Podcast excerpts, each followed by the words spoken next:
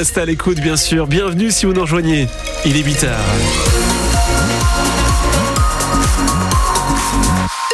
Jean-Baptiste Marie, bonjour. Bonjour. Nous sommes le mercredi 21 février.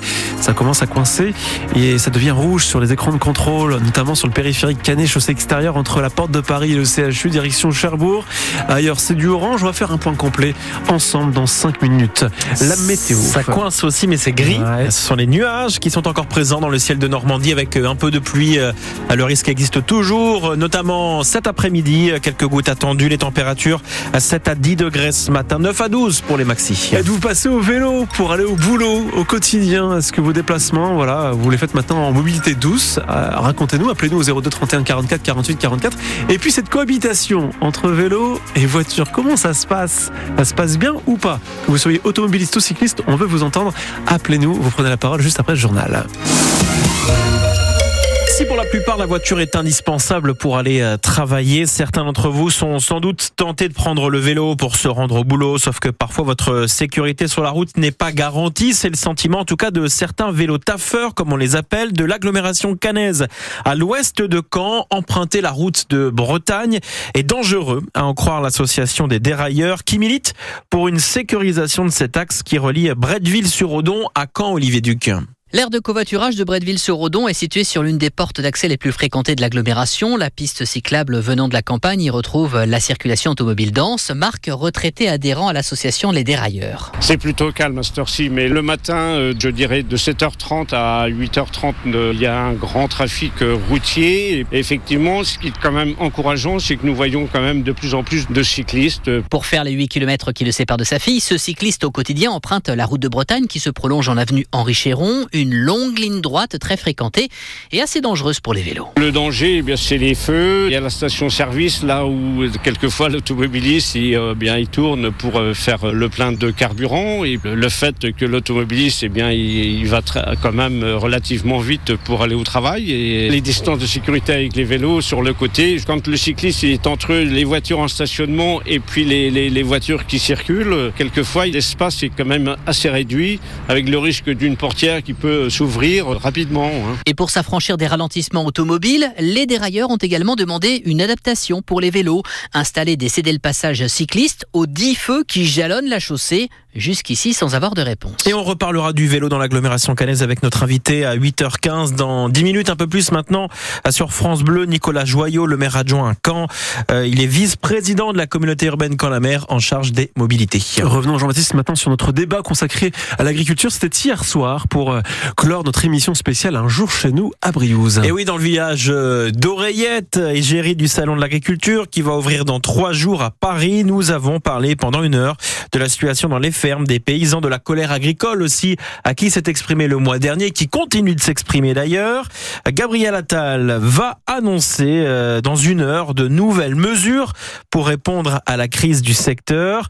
Lors du débat, hier, suivi par une centaine de personnes dans la salle du Rex à Briouze, le public a pu aussi euh, lui intervenir à l'image de cet échange sur les normes et la saisonnalité des fruits et légumes. Écoutez. Jean-Luc de Pointel. On a parlé beaucoup des normes, qui convient à beaucoup de Français. Sauf que comment peut-on importer des, et mettre dans les rayons des produits qui ne correspondent pas du tout à nos normes? Mathieu Perrier, on peut empêcher le consommateur d'acheter des, des fraises au mois de décembre? Bah oui, si on n'en met pas dans les magasins, c'est pas compliqué. hein. Je sais pas, moi je suis bête comme chou. Mais j'achète on en trouve dans les magasins. On en trouve dans les magasins. Oui, bah oui, oui, mais on trouve de tout dans les magasins. Il y a plein d'âneries dans les magasins. Et plus on met d'âneries, plus on achète d'âneries.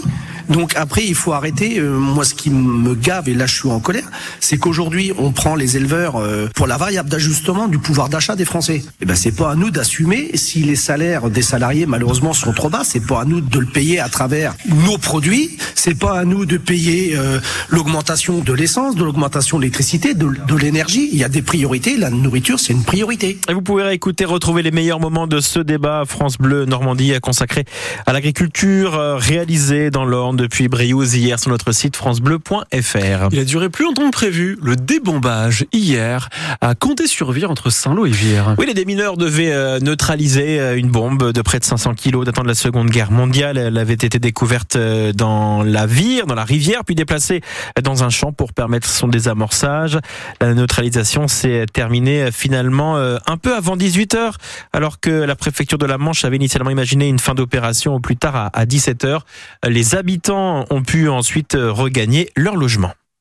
France Bleu, 8h05.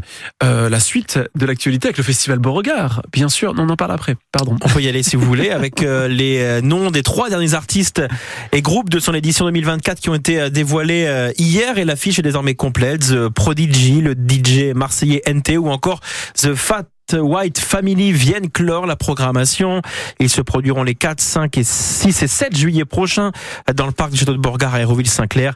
Des places vont d'ailleurs être remises en vente pour la journée du 5 juillet qui affichait déjà guichet fermé. On reste dans l'agglomération canaise Jean-Baptiste. On reparle de Normandie Memory. Le comité d'éthique de ce projet a terminé ses auditions. qui lui serviront à rédiger un rapport et rendre un, un, avis sur ce spectacle immersif sur le débarquement et la bataille de Normandie euh, qui doit voir le jour à Colombelle près de Caen sur la friche de l'ex-SMN depuis septembre 2022 cinq auditions ont été menées. La dernière a eu lieu hier. Les pour, les contre ont été entendus par ce comité d'éthique co-présidé par Jean Quétier, le président du comité du débarquement, qui assure que ce travail d'écoute a porté ses fruits.